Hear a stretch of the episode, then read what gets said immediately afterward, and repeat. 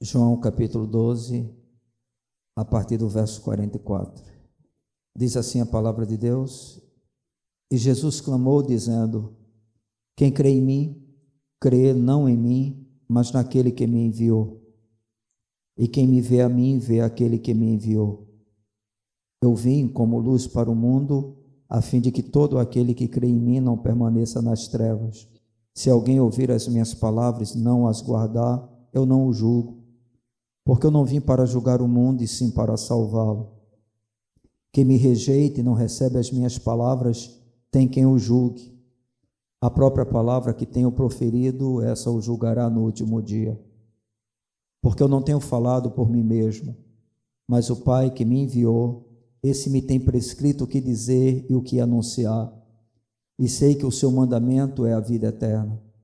As coisas, pois, que eu falo, como o Pai me tem dito, assim falo. Amém, amados? Em várias ocasiões, nas oportunidades que nós temos tido de compartilhar a palavra de Deus, a gente já falou, por várias vezes, que dos 4 evangelhos, João realmente é aquele que se destaca exatamente por se diferenciar dos outros 3. Nós sabemos que Deus, em sua soberania, ele resolveu deixar registrado a vida de Jesus, através de 4 pessoas distintas. No caso, Mateus, um dos apóstolos de Jesus, Marcos, um dos discípulos, tudo indica o primo, no caso, sobrinho, se eu não me engano, de Pedro.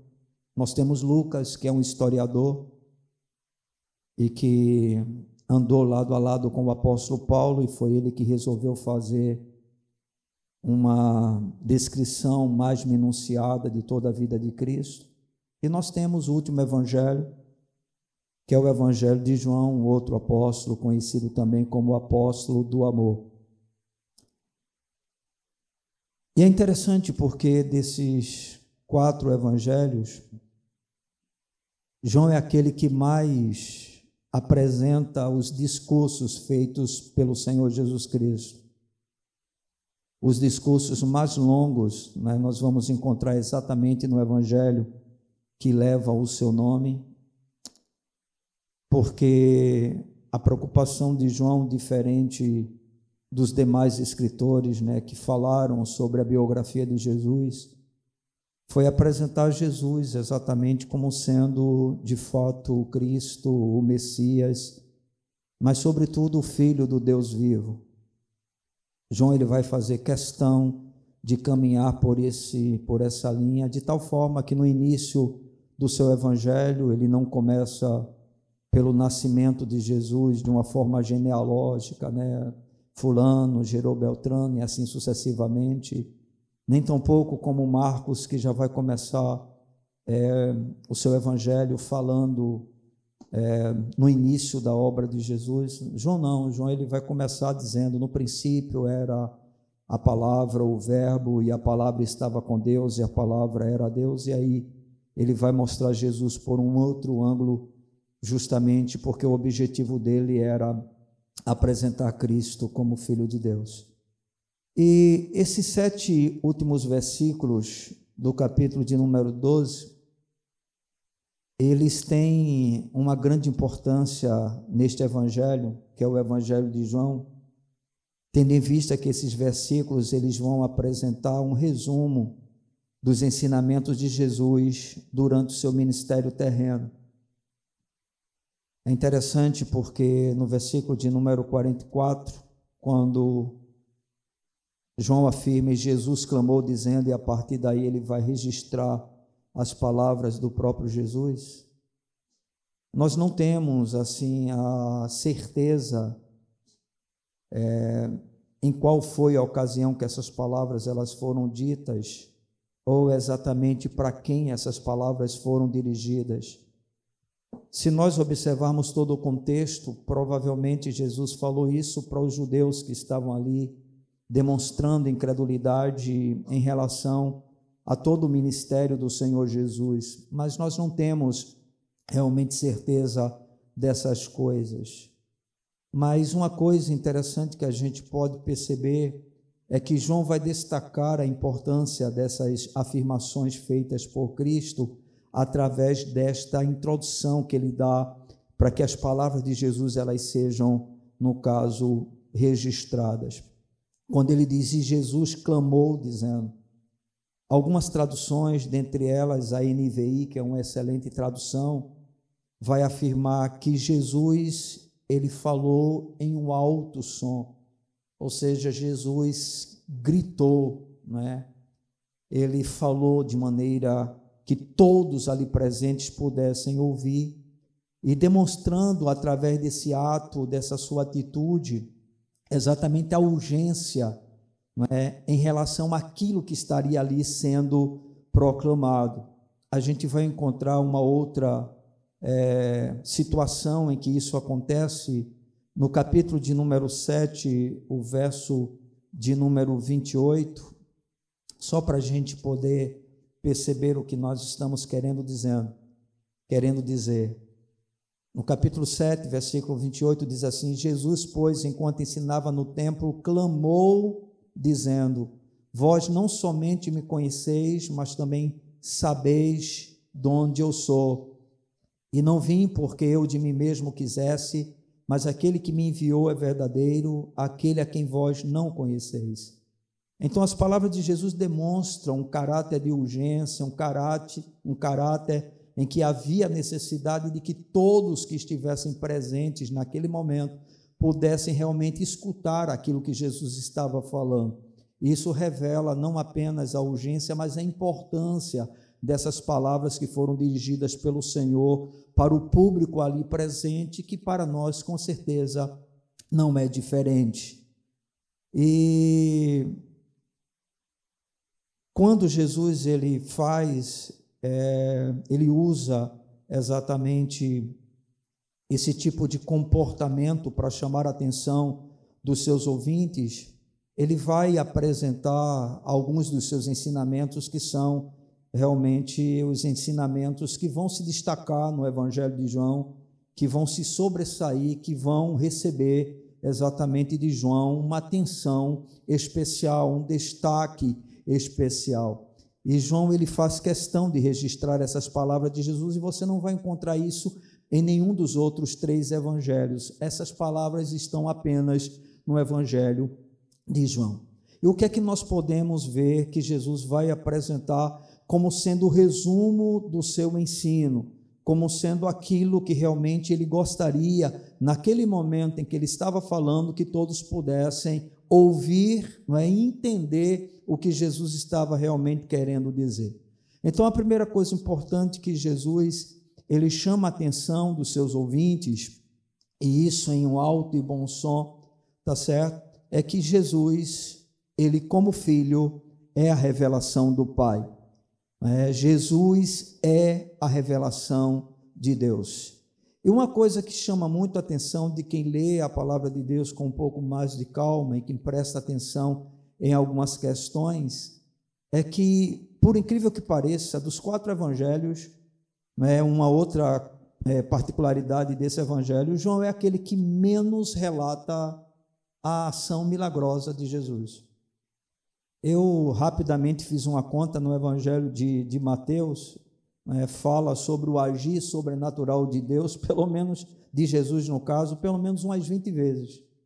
Mas João, por uma razão que ele sabia exatamente o que era e que hoje nós temos o conhecimento, porque nós vamos aprender novamente isso durante essa noite, né? Ele só vai registrar 7 dos grandes milagres que Jesus operou. E uma coisa importante a gente entender é que João foi o último evangelho, foi um dos últimos livros escritos do Novo Testamento, tá certo? Pela ordem, né, no caso de tempo, o primeiro evangelho é o de Marcos, provavelmente depois o de Mateus, depois o de Lucas, o último é o de João, tá bom? E quando João escreveu esse evangelho, acredito eu, inspirado pelo Espírito, já estava rolando cópias, provavelmente, dos demais evangelhos. E João ele vai fazer questão de se concentrar em milagres que os outros ou os demais evangelhos eles não citam. E ele vai apresentar apenas 7 milagres em todo o seu evangelho. O primeiro deles é no capítulo de número 12, que todos nós já ouvimos mensagens e mais mensagens, que é a água sendo transformada em vinho, quando Jesus está ali em um casamento em Caná da Galiléia, e o Senhor usa aquela ocasião e faz um milagre maravilhoso. O segundo grande milagre que o Senhor opera é a cura do oficial, do filho de um oficial do rei, que vai ser encontrado no capítulo de número 4, dos versos 46 a 54. E é interessante porque nesse milagre, esse oficial do rei vai até Jesus e, chegando diante de Jesus, diz: "O meu filho está à morte, vai em minha casa curá-lo." E Jesus diz: "Pode voltar, o teu filho já está são." E aquele homem volta e, chegando na sua casa, o seu filho já está bem, e ele questiona a respeito de como aconteceu, qual foi a hora que aconteceu, e os seus servos dizem a hora, e ele diz: "Não, essa foi exatamente a hora, né, em que Jesus me deu a palavra." E Jesus ele vai fazendo, né, esses milagres, que muitos deles não são nem registrados, irmãos. O próprio João vai dizer que são tantas as ações que Jesus operou, que nem mesmo em todos os livros seriam suficientes para registrar. Então, o ministério terreno de Jesus ele foi realmente inquestionável. O terceiro grande milagre que Jesus realiza, relatado por João, é a cura do paralítico, que nós vamos encontrar no capítulo 5, os versos de 1 a 18, naquele tanque chamado tanque de Betesda, não é? Em que Jesus chega e havia muitos enfermos ali esperando, não é? Diz o texto sagrado que um anjo movesse as águas, e quando o anjo movesse as águas, o primeiro que descesse, ele seria curado da sua enfermidade. E Jesus chega naquele lugar e demonstra uma grande compaixão, porque no meio daquele grupo de enfermos havia um totalmente isolado, que não tinha realmente ninguém que pudesse ajudá-lo, né, numa situação dessa natureza. E Jesus perguntou: "Tu queres ser curado?" E aquele homem disse: "Como? Eu não tenho quem me coloque dentro do poço, do tanque, né?" E quando o anjo toca, o outro desce primeiro. Jesus diz: "Pega a tua cama, pega o teu leito, levanta-te e anda." E na mesma hora, aquele paralítico ele foi curado. O quarto milagre relatado por João é a multiplicação de pães e peixes, e essa é uma outra particularidade, né? É o único milagre, como eu já disse, né, dentro desses 7 relatados pelos demais evangelhos. Enquanto todos os outros relatam as 2 multiplicações de pães e peixes, João ele vai apenas colocar isso, e tem uma finalidade básica. Porque dentro de muitas ministrações que Jesus fez no evangelho de João, ele vai dizer: "Eu sou o pão vivo que desceu dos céus, eu sou o pão da vida, eu sou o pão que alimenta, vocês precisam comer deste pão." Então João vai apresentar uma das multiplicações dos pães e peixes que Jesus fez, tá certo? Sendo esse exatamente o quarto milagre relatado, conforme eu já disse, se encontra no capítulo 6, verso de número 1 até o 15. O quinto milagre foi o andar por sobre o mar, né? Este também é algo que os outros evangelhos, pelo menos um dos evangelhos, relatam. E João faz questão de mostrar que Jesus ele estava além das próprias leis que Deus criou, né? Além da lei da gravidade, além de leis físicas, de leis, né, naturais que foram criadas pelo próprio Deus. E João relata isso no capítulo 6, os versos de número 16 a 21. O sexto milagre é a cura de um cego de nascença. Nessa ocasião, Jesus encontra um cego e os discípulos perguntam a ele: "Senhor, quem foi que pecou, esse ou os seus pais, para que ele nascesse cego?" E Jesus vai dizer: "Nem ele, nem os seus pais, mas isso aconteceu para que se manifeste nele a glória de Deus." E aí Jesus vai, coloca lodo, né, no seu olho, faz uma saliva lá com cuspe e coloca nos olhos do cego e diz: "Vai ao tanque de Siloé." E esse homem obedeceu a voz de Jesus, foi lá e voltou vendo, né? E esse milagre foi algo incrível, fantástico, porque o próprio cego vai dizer: nunca em toda a história da humanidade, nunca se ouviu falar, né, de um cego de nascença ele ser curado, tá certo? Aí vocês dizem: mas Jesus curou outros cegos. Sim, por exemplo, Bartimeu. A Bíblia diz que Bartimeu voltou a ver. ele diz, eu quero voltar a ver. Ou seja, Bartimeu, ele não foi cego o tempo todo.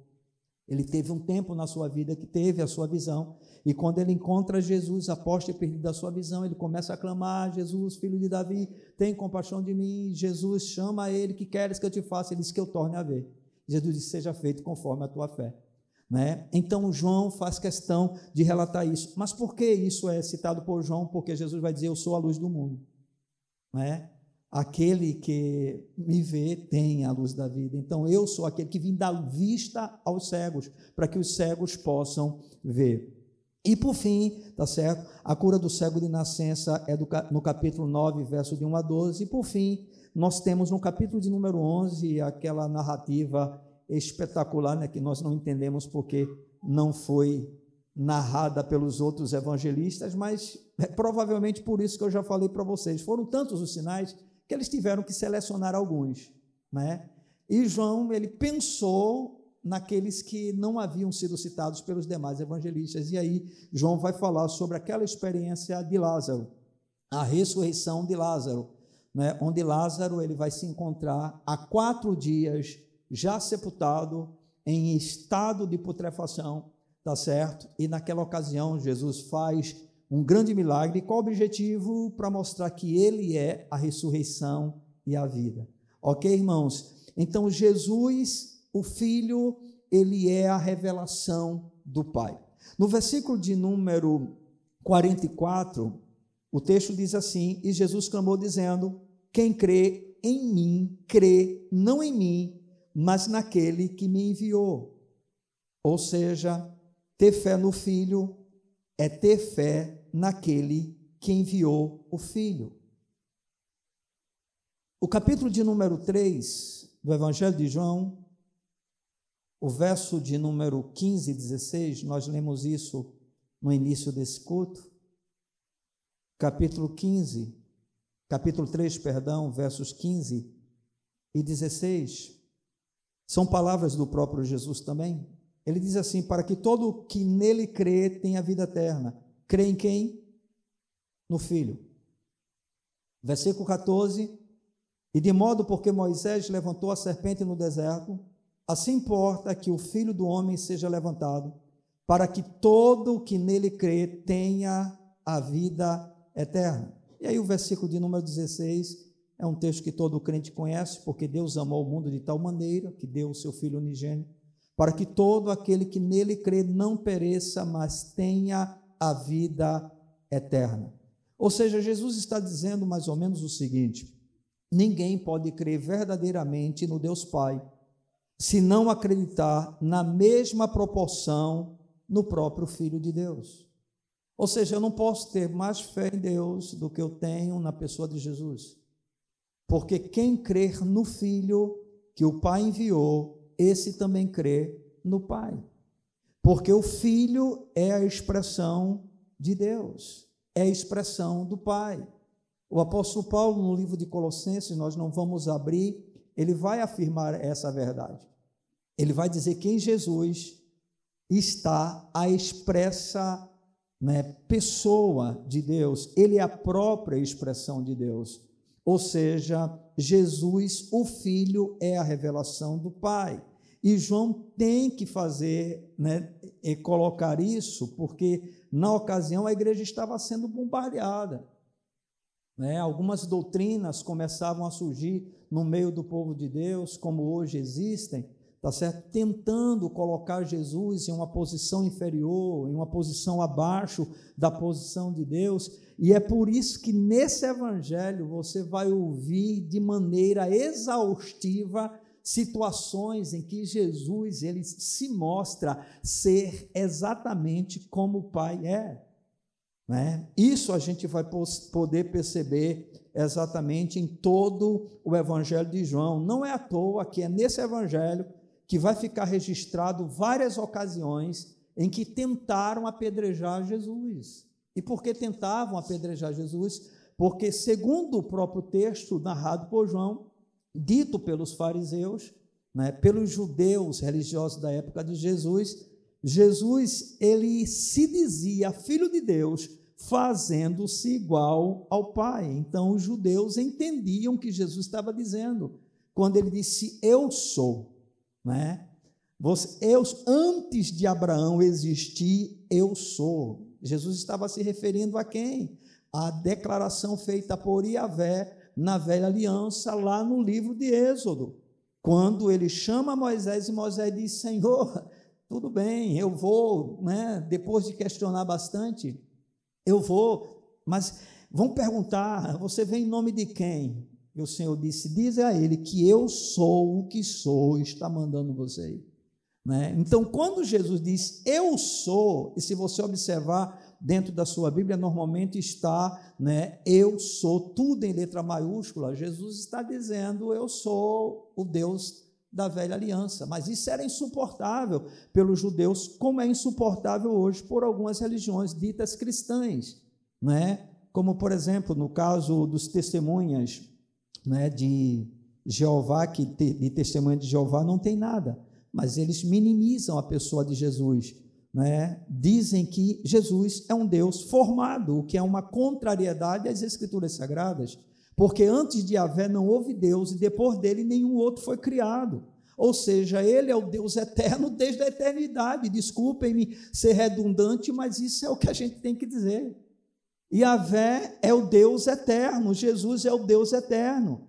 No livro de Apocalipse ele vai dizer, eu sou o alfa e eu sou o ômega, ou seja, eu sou o princípio, eu sou o fim. Ele é aquele que era, que é e que há de vir. Ou seja, ele é o grande eu sou. Então, Jesus, ele é a revelação do Pai. E Jesus está dizendo, esse é um ensino fundamental que vocês não podem abrir mão, porque para alguém crer em Deus, tem que também acreditar em mim. Quem acredita em mim tem que crer em Deus, porque o Pai que enviou, eu vim dele. Estão entendendo? Né? Jesus é o Cristo, que é o Cristo enviado, o Messias, o ungido de Deus, aquele que veio da parte do Pai, né? Muitos dos questionamentos dos judeus era exatamente esse, porque Jesus dizia, eu vim do Pai, eu vim de cima, eu vim de Deus. Jesus não era um filho de Deus como hoje eu e você somos, não. Jesus era o único filho de Deus, unigênito do Pai, irmãos. E ele é com o Pai desde a eternidade passada, porque ele é Deus. Então, a primeira coisa importante que a gente observa em relação a essa questão é que Jesus é a revelação do Pai. E aí, no versículo 44, ele diz que ter fé no Filho é ter fé naquele que o enviou. E ninguém pode, com certeza, crer verdadeiramente no Deus Pai, se não acreditar na mesma proporção em Jesus, o Deus Filho. Ou seja, eu não posso acreditar mais em Deus do que eu acredito em Jesus, ok? Não dá para fazer isso. Não, Deus é o Deus, né? E eu creio mais em Deus. Não, irmãos, é por isso que a gente até mistura. Tem hora que a gente chama Jesus, né, de Senhor, pede a Jesus, a gente sabe que o pedido tem que ser feito ao Deus Pai, mas a gente pede ao Filho, tem hora que a gente invoca o Espírito Santo, porque, irmãos, esse mistério, né, que poucos compreendem, é um mistério básico da Igreja de Cristo. A nossa fé está firmada em um Deus trino, né, ou triuno, como você queira chamar, tá certo? E esse Jesus é a expressa, ou é a exata expressão da imagem de Deus, ok? No versículo 45, ainda em relação a essa questão, né, que Jesus é a revelação do Pai, diz assim, e quem me vê a mim, vê aquele que me enviou. Presta atenção, primeiro Jesus diz, quem crê em mim, crê não em mim, mas naquele que me enviou. Jesus está dizendo, vocês dizem que acreditam em Deus, o Pai, mas não acreditam em mim. Mas aí ele afirma, quem crê em mim, esse é o que acredita naquele que me enviou. Esse é o que acredita. E agora Jesus vai um pouco mais além.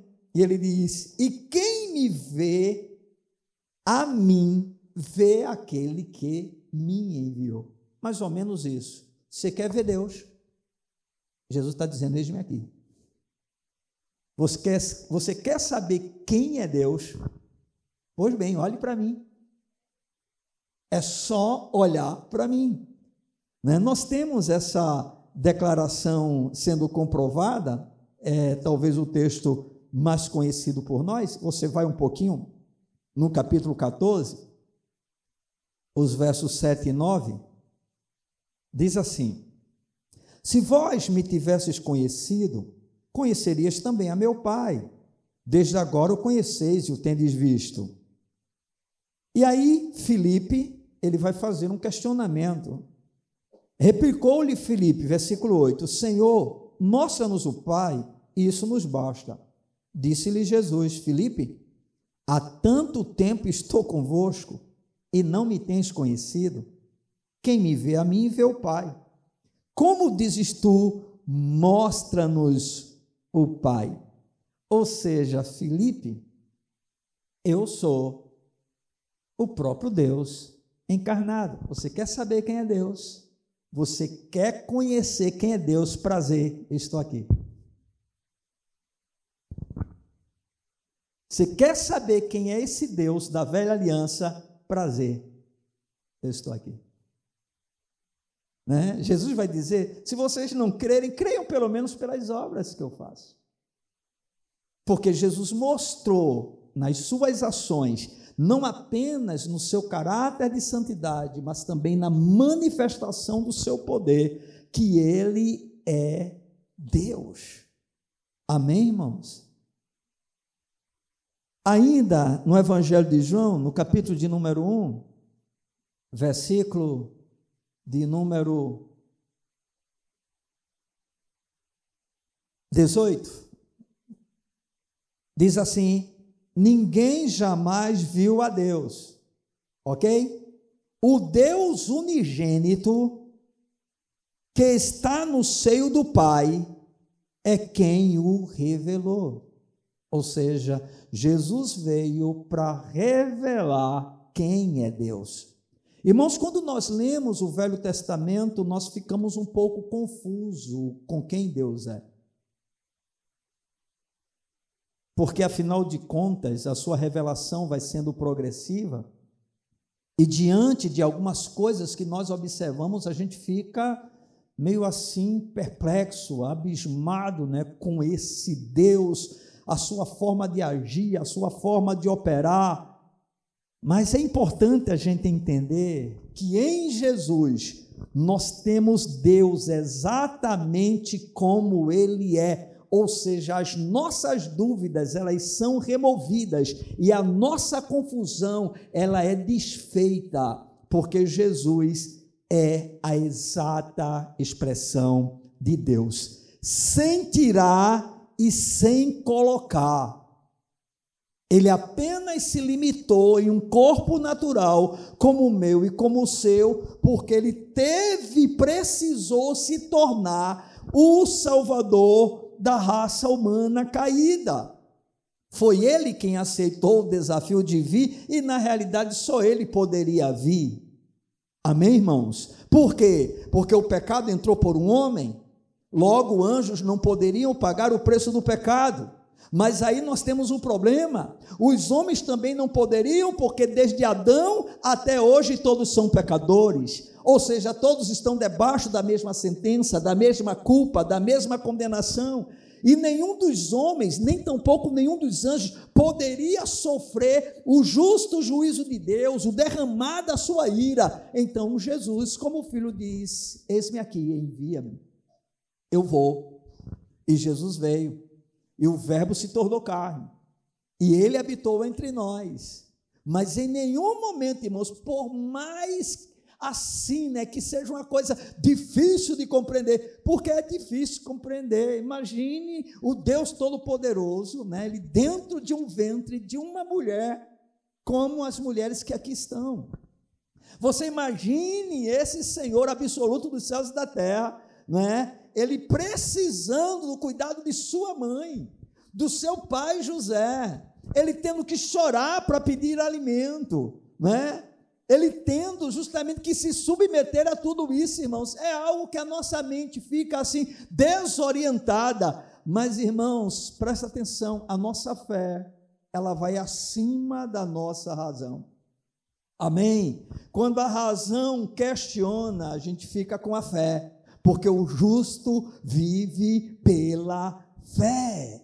Então, ainda que nós não compreendamos, não tem problema, é isso que a palavra de Deus afirma, narra, e nós sabemos que essa palavra é verdadeira, e a vida de Jesus, ela é uma expressão de que essa palavra é real, porque se cumpriu nele tudo aquilo que estava escrito na lei, nos profetas, e ele realmente fez aquilo que era para fazer. Então, amados, a primeira coisa que Jesus tenta mostrar para aqueles que o ouviam na ocasião em que ele faz esse clamor, ele levanta a sua voz para que todos pudessem ouvir, é que ele, como filho, é a revelação do Pai. Fiquemos tranquilos, nosso Deus é Espírito, mas hoje ele é revelado na sua plenitude, na pessoa do Filho.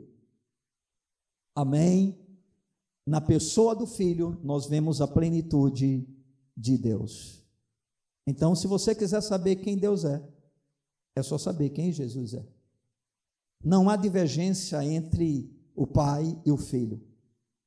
Não há diferença, a não ser no fato do Filho, como Filho, ter se sujeitado ao Pai. E isso é fantástico, né? Isso realmente é maravilhoso. Mas o versículo de número 46 nos mostra o segundo ensinamento revelado por Jesus como sendo algo extremamente importante, visto pelos olhos de João. E o que é que diz o versículo de número 46? Eu vim como luz para o mundo, a fim de que todo aquele que crê em mim não permaneça nas trevas. Bendito seja o nome do Senhor. Como nós observamos dentro dessas palavras afirmadas por Jesus, crer em Jesus, segundo o que ele disse, é a única maneira de ser liberto das trevas. A Bíblia diz que o mundo todo jaz no maligno. A Bíblia diz que o mundo está em trevas. E a única forma do homem sair dessa condição que ele se encontra, dessa situação que ele está, é por meio de Jesus. E é isso que ele está dizendo, eu vim como luz para o mundo, a fim de que todo aquele que crê em mim não permaneça nas trevas. Jesus é a única alternativa que o homem tem para que ele seja arrancado do império das trevas e transportado para o reino do Filho do amor de Deus. Louvado seja o nome do Senhor. Jesus, indiscutivelmente, é a luz do mundo. No capítulo de número 1 desse mesmo evangelho, no verso de número 4, afirma, a vida estava nele, nele em quem? Jesus, e a vida era a luz dos homens, a luz resplandece nas trevas, e as trevas não prevaleceram contra ela. Aleluia! Bendito seja o nome do Senhor. Ou seja, Jesus está dizendo, não adianta você buscar luz em absolutamente mais nada além de mim, porque eu sou a luz do mundo, e se alguém está em trevas, a única possibilidade de sair desse estado que se encontra é justamente crendo em mim, porque aquele que crê em mim não andará em trevas, mas terá a luz da vida. Glorificado seja o Senhor. Jesus, queridos, ele é a luz para o mundo, é a luz do mundo. No capítulo 8 do mesmo evangelho de João, nós vamos ficar sempre no evangelho de João nessa noite, no capítulo de número 8, versículo de número 12, diz assim, de novo lhes falava Jesus dizendo, eu sou a luz do mundo, quem me segue não andará nas trevas, pelo contrário, terá a luz da vida. Bendito seja o nome do Senhor. No capítulo 9, versículo de número 5, enquanto estou no mundo, sou a luz do mundo. A boa notícia é que Jesus, apesar de ter voltado para o Pai, ele veio novamente para nós, através do Espírito. Aleluia! E ele continua sendo a luz do mundo. Louvado seja o nome do Senhor, devendo ser manifestado e revelado através da igreja. Foi isso que Jesus falou lá, né, citado por Mateus: vós sois a luz do mundo. Ou seja, a igreja ela tem um papel fundamental enquanto estiver nesta terra. E que papel é esse? É refletir a luz que está na pessoa de Jesus. Deixa eu dizer uma coisa: nenhum de nós tem luz em si mesmo. Nós somos refletores da luz que é Jesus. Ou seja, não sou eu que sou o astro.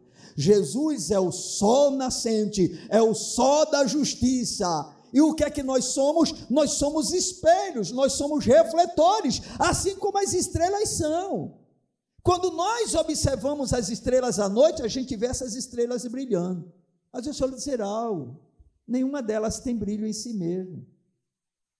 Na verdade, o que nós estamos vendo, tá certo? É exatamente o claror, o brilho do sol nessas estrelas, que o sol está em uma posição que faz com que a terra esteja durante o período da noite, mas ao mesmo tempo lança luz sobre essas estrelas de tal maneira que a gente percebe o seu brilho. Então isso é cada crente. Crente não é astro, crente não é estrela. Não tem crente maior, nem crente melhor, não tem crente, pode até ter um que brilhe mais, mas o brilho não é de si mesmo. É o que o apóstolo Paulo vai dizer: que tens tu que não tenhas recebido? E se o recebestes, por que te glorias? Porque, irmãos, é loucura da nossa parte acreditar que nós temos algo em nós mesmos. Tudo que temos, tudo que somos, tudo que viermos a ser, vem dele, vem dele. O brilho que nós possuímos é ele que nos dá, irmãos. Quando nós estamos apagados, a culpa é nossa, é o nosso pecado, é a nossa desobediência. Mas quando nós estamos brilhando, não é glória para nós, é glória para ele, irmãos. Porque ele é a luz do mundo. Se hoje nós não estamos em trevas, isso não tem nada a ver com virtude nossa, tem a ver com ele. Amém, irmãos? Ele iluminou a nossa vida, nós cremos nele, e a partir daí essa luz passou a brilhar através de nós. O evangelho veio e descortinou os nossos olhos.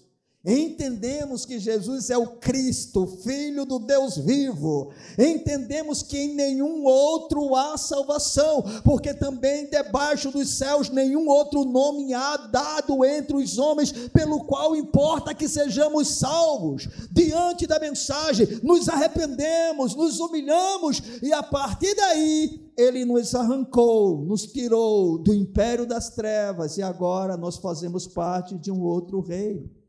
O reino do Filho do seu amor. Jesus é a luz para o mundo.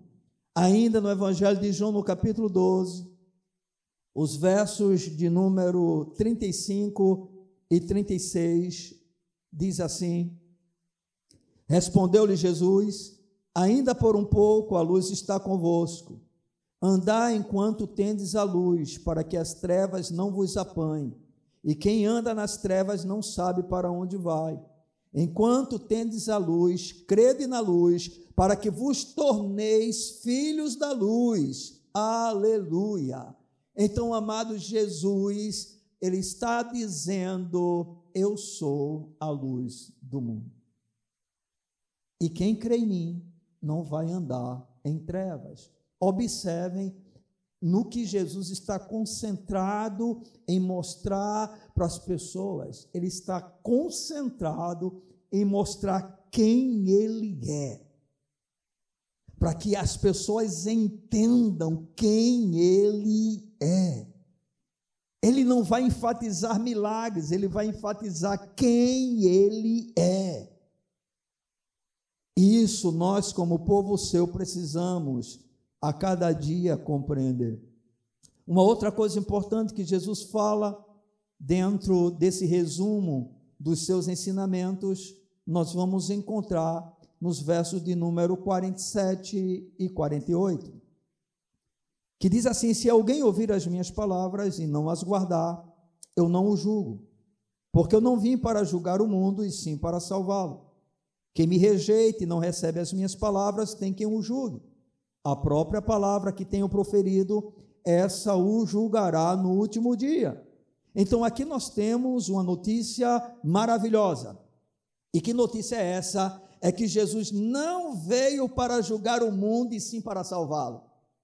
Jesus não veio para julgar o mundo, Jesus veio para salvá-lo. E porque Jesus veio para salvar o mundo? Por causa do amor do Pai, por causa do seu próprio amor. Então ele veio não para derramar a sua ira sobre o mundo, não para simplesmente destruir a humanidade, não, ele veio para salvar. Jesus veio buscar e salvar o que se havia perdido. Glória a Deus! Nós temos um excelente Deus e um ótimo Salvador. Jesus é maravilhoso, irmãos. Agora, uma coisa importante que a gente percebe é que, apesar de Jesus não ter vindo para julgar, mas para salvar, fica bem evidente em suas palavras que as pessoas serão julgadas por rejeitá-lo e não receber as suas palavras. Ou seja, Jesus diz assim, presta atenção, eu não vim para julgar, mas eu vim para salvar. Ou seja, o Pai me enviou para que eu possa salvar vocês. Agora, as mesmas palavras que eu tenho dito para vocês, essas palavras julgarão vocês naquele dia.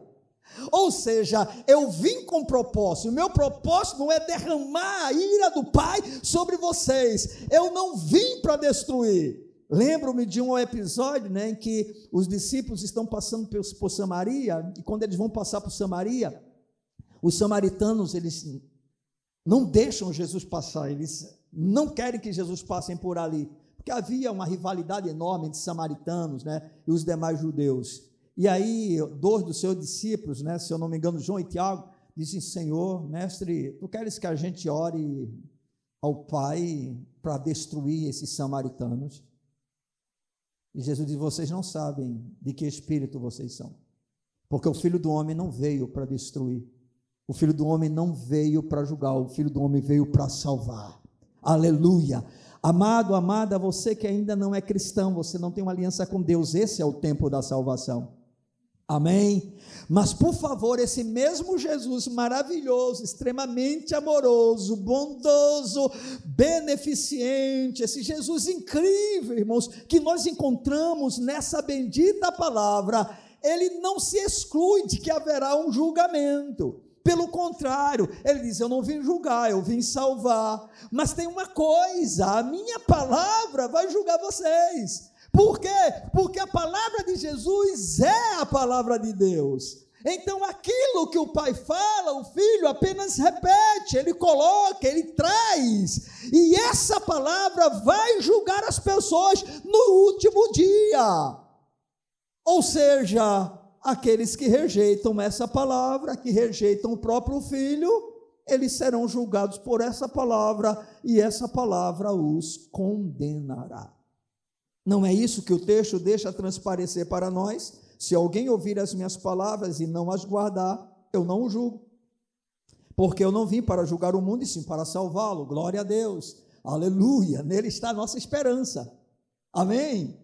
Mas preste atenção, essa salvação não é uma salvação globalista, onde todos já estão inclusos e aconteça o que acontecer, todos serão salvos. Porque afinal de contas, no pensamento de alguns, Jesus é bom, Deus é bom, Deus é misericordioso, Deus é maravilhoso, não é verdade? Hoje em dia, todo mundo pinta e borda aqui na terra, quando morre, que Deus tenha um lugar bom para essa pessoa, não é? Morre um jogador de futebol, o cara era um prostituto, que Deus agora bota ele em um bom time lá em cima, né? Morre um apresentador, como aconteceu na época com Chacrinha, com Hebe Camargo, eita, que Deus o tenha lá em cima, vai ter show lá em cima, vai ter entretenimento lá em cima, vai ter chacrete lá em cima, entendeu, irmãos? Então essa é a visão do mundo, de uma salvação globalista, universal, irmãos. Não, Jesus é taxativo. Eu vim por causa do amor do Pai para com vocês, porque Deus amou o mundo de tal maneira que deu o seu Filho unigênito, para que todo aquele que nele crê não pereça, mas tenha vida eterna. Eu não vim para julgar, eu vim para salvar. Eu não vim para condenar o adúltero, o prostituto, o mentiroso, o corrupto, o idólatra, o feiticeiro, o sodomita, o homossexual. Não, eu não vim, eu vim para salvar, eu não vim para julgar. Mas aí no versículo seguinte, que nós ainda não lemos novamente, Jesus diz: quem me rejeita e não recebe as minhas palavras. Isso aqui é muito importante, porque se ficasse apenas em quem não me rejeita, qualquer um poderia bater no peito e dizer: mas eu tenho Jesus, eu creio em Jesus. Mas aí Jesus não para aí, ele diz: quem me rejeita e não recebe as minhas palavras. Tem quem o julgue. A própria palavra que tenho proferido, essa o julgará naquele dia. Ou seja, eu vim para salvar e não para julgar. No entanto, quem me rejeita, quem rejeita as minhas palavras, já tem quem o julgue, e quem vai julgar é a minha própria palavra. E eu pergunto para você: quem foi que disse o seguinte: entrai pela porta estreita, porque larga é a porta, espaçoso é o caminho que conduz à perdição, e são muitos que entram por ela. Mas estreita é a porta e apertado é o caminho que conduz à salvação, e são poucos os que a encontram. Quem foi que disse: se alguém quiser vir após mim, negue-se a si mesmo, tome a cada dia a sua cruz e me siga? Quem foi que disse: quem ama mais pai, mãe, irmão, irmã, filho, filha, ou até mesmo a sua própria vida, não é digno de mim? Quem foi, irmãos? Bem, o próprio Jesus. São palavras ditas declaradamente dos seus lábios. Ou seja, ele veio para salvar e não para julgar, mas a sua palavra será o padrão de julgamento de todas as pessoas. E isso é algo que a gente precisa pensar, porque afinal de contas ele não mudou, ele continua o mesmo. Louvado seja o seu precioso nome. Eu posso garantir para você que o nosso amado Senhor Jesus, ele tem sempre o objetivo de salvar os homens, ao invés de rejeitá-los e destruí-los. Mas, irmãos, isso é uma coisa lógica. A própria oferta de salvação requer uma decisão a favor ou contra aquele que faz a oferta. Bem, qual é a oferta de salvação de Deus? Jesus. E Jesus quer uma resposta a essa oferta. Deixa eu dizer uma coisa: você não vai para o inferno porque você é um pecador. Porque senão eu também vou. Toda pessoa, ela vai para o inferno, não pelo fato dela ser um pecador, porque o Senhor já arrumou, providenciou o antídoto para o pecado, e o antídoto para o pecado é Jesus Cristo. Mas por favor, entenda, bem, a oferta foi dada. Se você a recusa, você sofrerá as consequências. Se você a rejeita, você sofrerá as consequências. E qual é as consequências? Bem, a minha palavra julgará você naquele dia. E eu posso lhe garantir que você será lançado no inferno, não porque Deus queira isso, mas porque você escolheu assim ser. Você está entendendo? Eu posso garantir para você que é a rejeição a Cristo que traz o julgamento à vida das pessoas. Por que as pessoas vão para o inferno? Porque apesar de ser pecadoras, então vem a oferta de salvação, ou seja, não importa quem você seja, não importa o que você faça, não importa se você matou, se você roubou, se você estuprou, não importa se você traficou, não importa se você abortou, não importa se você já teve 10, 20, 30 relacionamentos, não importa se você vive uma vida de imoralidade, de prostituição, não importa, há salvação em Deus através de Cristo suficiente para alcançar o pior dos pecadores da face da terra, mas a oferta é feita por Deus, compete ao homem aceitá-la, ou rejeitá-la, ou recusá-la, ou seja, Deus deu a oferta, mas o homem tem que responder a esta oferta dada. Você vai para o inferno porque você quer permanecer em trevas, porque você ama as trevas, porque você ama o pecado, porque você quer viver no pecado, porque você rejeita a graça de Deus, porque você odeia Cristo. Irmão, todo pecador, irmão, até se curvar diante do senhorio de Jesus, ele odeia Jesus, ele quer qualquer coisa menos Jesus, porque Jesus é padrão de santidade, de pureza, de verdade, de integridade, de justiça. Não há absolutamente nada no Senhor que um pecador goste. Não é por isso que você faz o convite, hoje não, hoje não, hoje não, hoje não. É mais ou menos assim, deixa eu continuar na prostituição, deixa eu continuar na mentira, deixa eu continuar na desonestidade, deixa eu continuar na idolatria, deixa eu continuar amando a minha própria vida, deixa eu continuar no meu egoísmo, no meu orgulho, na minha vaidade, deixa eu continuar, eu quero continuar a experimentar os prazeres dessa vida, os prazeres desta carne, eu quero continuar. Então ele diz, não, talvez ele diga, não, eu não odeio a Deus. Como você não odeia, se você vive o tempo todo fazendo aquilo que o aborrece? Como você não odeia, se ele diz, eis-me aqui, eu estou aqui para te salvar, e você continua dizendo, eu não quero. É mais ou menos assim que o homem, ainda que ele não diga com a sua própria boca, ele diz para o Senhor, não quero o teu amor,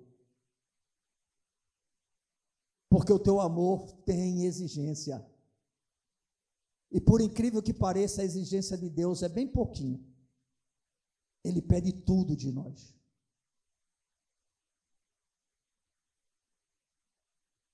Jesus, ele quer tudo de nós. Quando ele entra na nossa vida, ele entra para ser Senhor de tudo. Amém? Inclusive do teu dinheiro. Que tem muito crente hoje desonesto em relação às suas ofertas entregues ao Senhor. Ele é o Senhor. Amém, irmão? E quando se trata desse assunto, né, em outra ocasião a gente compartilha com mais clareza, porque eu posso perceber, já que tenho acesso às ofertas que entram nessa obra, que a quantidade de pessoas infiéis aqui existente, ela é assustadora.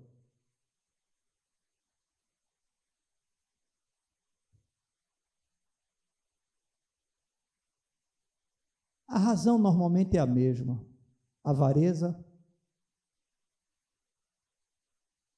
incredulidade, ingratidão, falta de amor ao Senhor.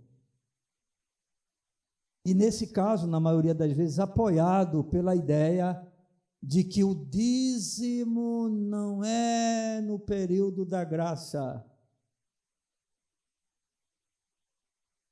Qualquer leitor das Escrituras sincero vai perceber que não existe na nova aliança um único mandamento que porventura tenha sido abolido pelo Senhor, que não tenha se tornado mais rígido. Nenhum mandamento. Está escrito, não adulterarás, eu porém vos digo. Se alguém olhar, apenas cobiçar no seu coração a mulher do seu próximo, já adulterou com ela.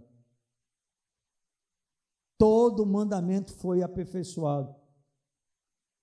Mas sabe qual é a razão do aperfeiçoamento da lei na boca de Jesus? É porque na lei você ou fazia ou se ferrava. Por exemplo, um adúltero, no período da lei, o que é que acontecia com ele? Ele era apedrejado. E o infiel nas ofertas? Ele era amaldiçoado. É por isso que muitas igrejas usam esse argumento exatamente para forçar os membros a darem. Irmão, o bom da graça é que a graça revela o nosso coração. Porque o que é feito na graça não é feito por obrigação, é feito por amor. Uma mulher no período da graça, ela não muda as suas vestimentas porque a igreja proíbe. Ela muda as suas vestimentas porque ela ama tanto a Deus e passa a entender que o seu corpo é templo do Espírito Santo. E ela vai querer que esse corpo glorifique ao Senhor, a ser um instrumento de cobiça pela vida dos homens. Esse é o grande problema, irmãos, que alguns parecem não compreender e insistem em permanecer na sua infidelidade. Estão compreendendo? Mas a palavra de Deus, irmãos, ela realmente nos mostra que Jesus, ele veio não para julgar o mundo, mas para salvar o mundo. E esse julgamento vai acontecer pela palavra de Deus. Amém, irmãos?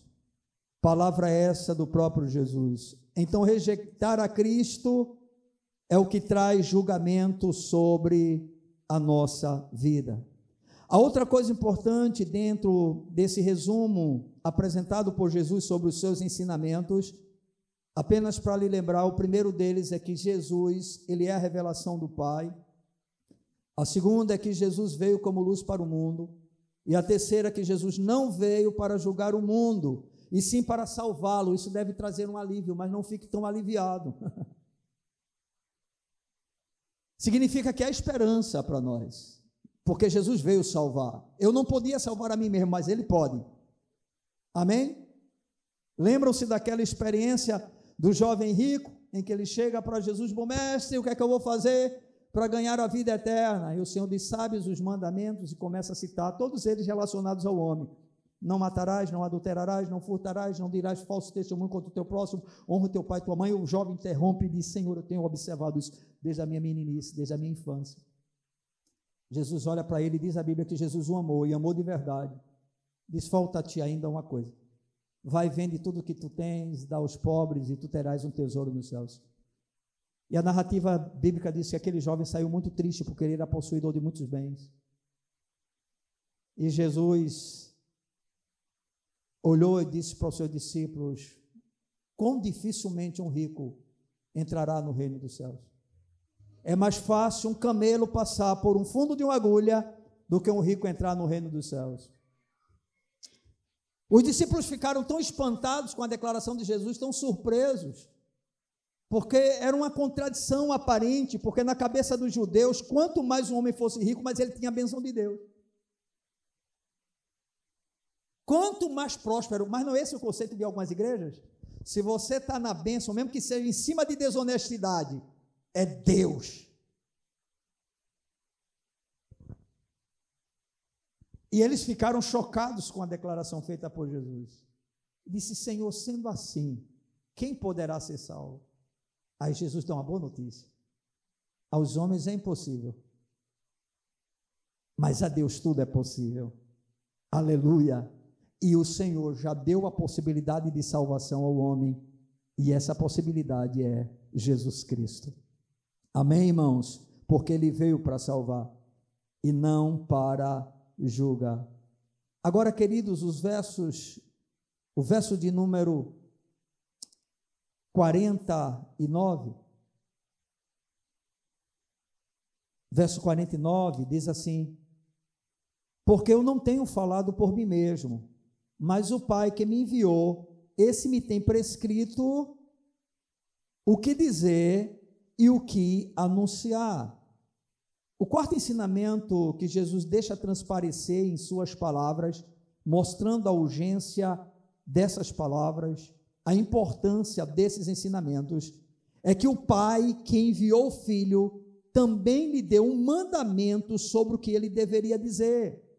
Ou seja, Jesus não falava, vamos dizer assim, algo desassociado do Pai. Não apenas cada palavra, mas cada ação de Jesus era exatamente aquilo que o Pai queria que ele fizesse. A sintonia entre pai e filho era tamanha, tão grande, que o filho só falava aquilo que ouvia do pai e só fazia aquilo que o pai mandava. Perfeito. O nosso Deus é perfeito, irmãos. Amém?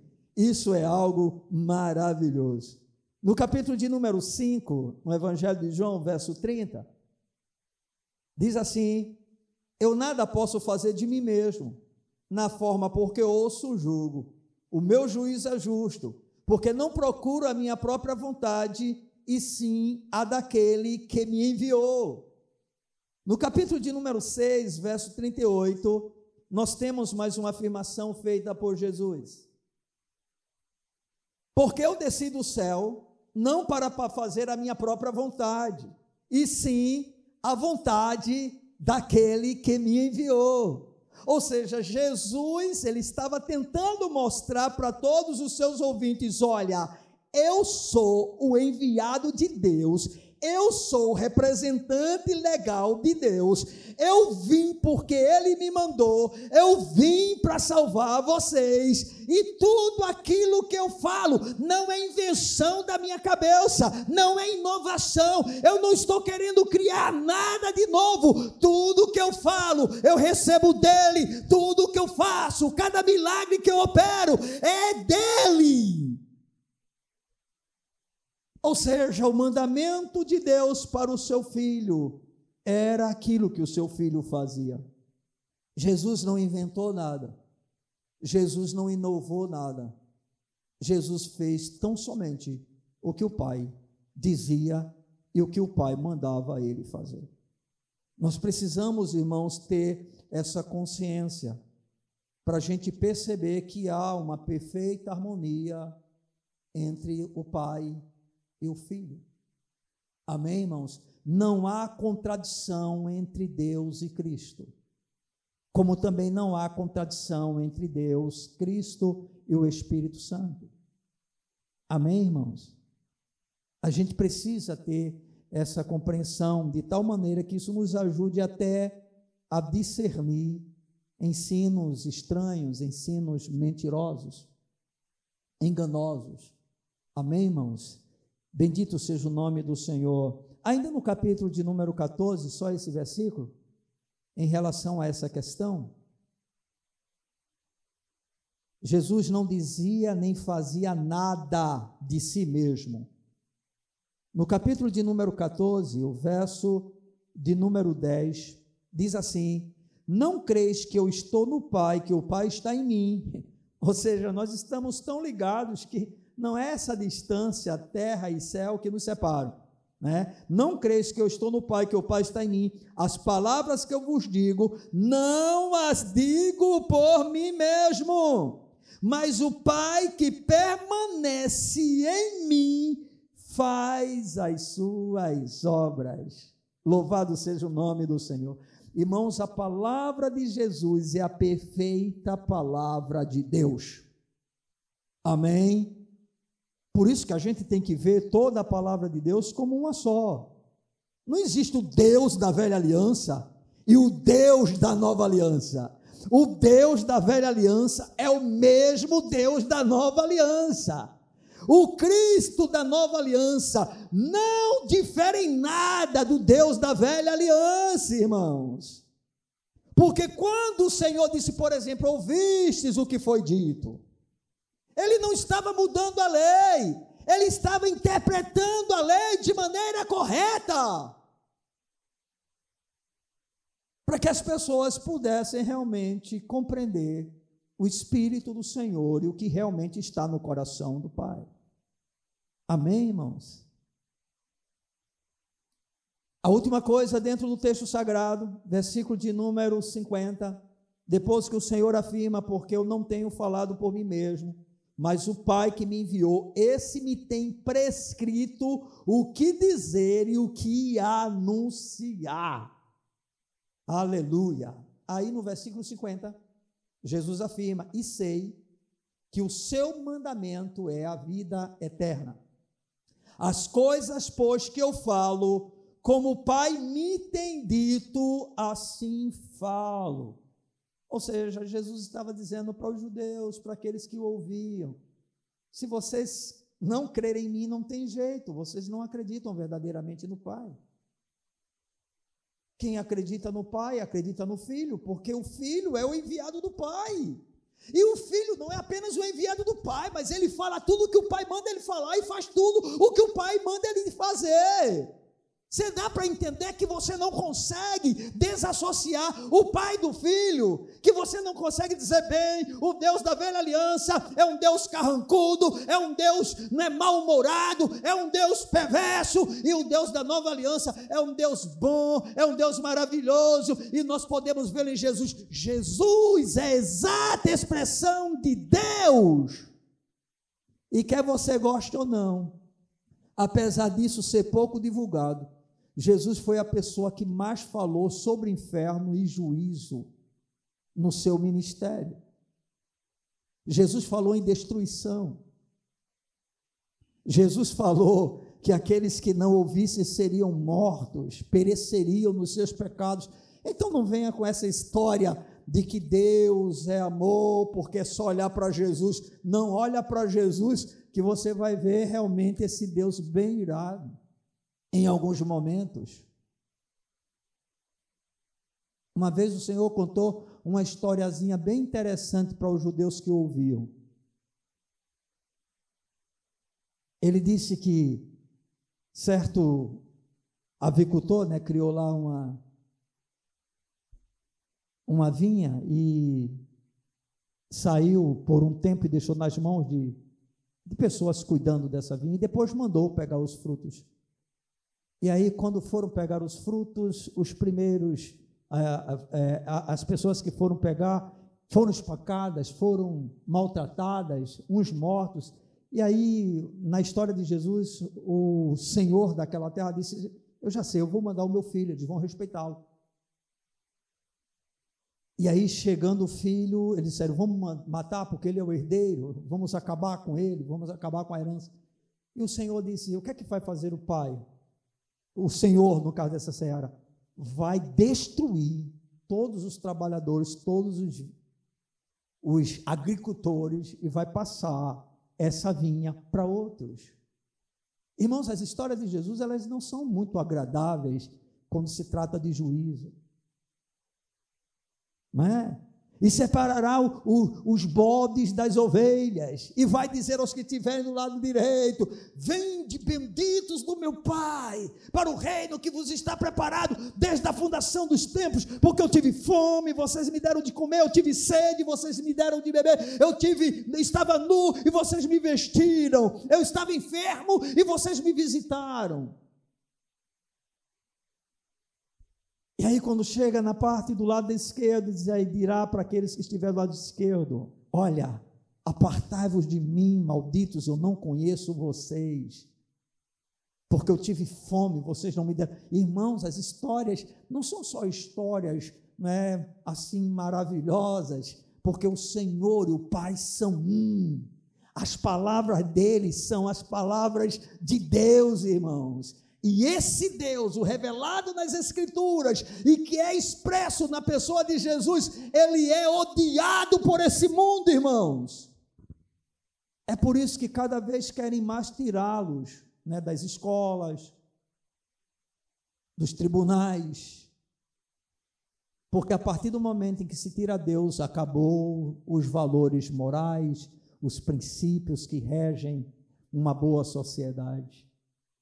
Mas nós precisamos compreender, queridos, que o Senhor e o Pai, Jesus Cristo e o Pai são um. E no versículo de número 50, diz assim, sei que o seu mandamento é a vida eterna. As coisas, pois, que eu falo, como o Pai me tem dito, assim eu falo.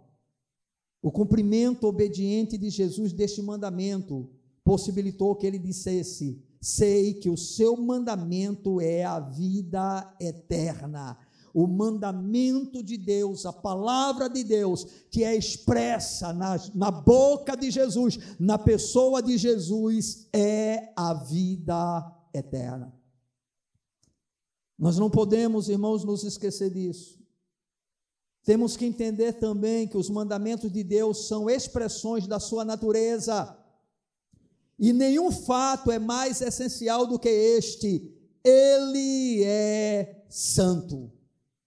O nosso Deus é santo, Jesus é santo, o seu mandamento é santo. É por isso que há uma resistência tão grande à palavra de Deus, à lei de Deus. E é incrível, irmãos, que nós estamos avançando dentro de um tempo que qualquer pessoa que quiser viver o que a palavra de Deus diz é chamada de legalista. Qualquer pastor que ensinar o que a palavra de Deus diz vai ser chamado de legalista. Chame o que você quiser, mas o nosso Deus é santo. Não interessa o que você diga, ele é santo. O seu padrão de santidade não muda, não é alterado nunca. Podem passar céus e terra, mas a sua palavra permanecerá. Amém? Porque conforme Jesus disse, a sua palavra é a palavra do Pai. Aquilo que ele falou foi o que o Pai disse, e ele só fez confirmar, nada de novo, nenhuma invencionice. Jesus não tinha nenhuma pretensão de trazer qualquer novidade. Não, ele veio apenas fazer o que o Pai mandou ele fazer. O bom Deus da velha aliança enviou o bom filho da nova aliança. O do justo Deus da velha aliança enviou o justo filho da nova aliança. Nenhuma contradição, absolutamente nenhuma. Não é possível evitar o fato de que aspirar à vida eterna é ter sede da santidade de coração. Não ousemos esquecer o antigo mandamento que está lá em Levítico capítulo 11, versículo de número 44, que diz: sereis santos, porque eu sou santo. E a advertência que nos sobrevém, afirmando lá no livro de Hebreus, capítulo 12, versículo 14, sem a santificação, ninguém verá o Senhor. Jesus disse: eu sei que o mandamento do Pai é a vida eterna. Pois bem, gozar dessa vida que Jesus veio trazer, essa salvação que ele veio oferecer, necessariamente implica na busca de santificação. Por menos que gostemos desse assunto, ele é fundamental à fé cristã. Amém? Eu espero que você nunca enjoe de falar sobre isso, em nome do Senhor Jesus Cristo. Então, queridos, nós queremos concluir essa reflexão, afirmando que,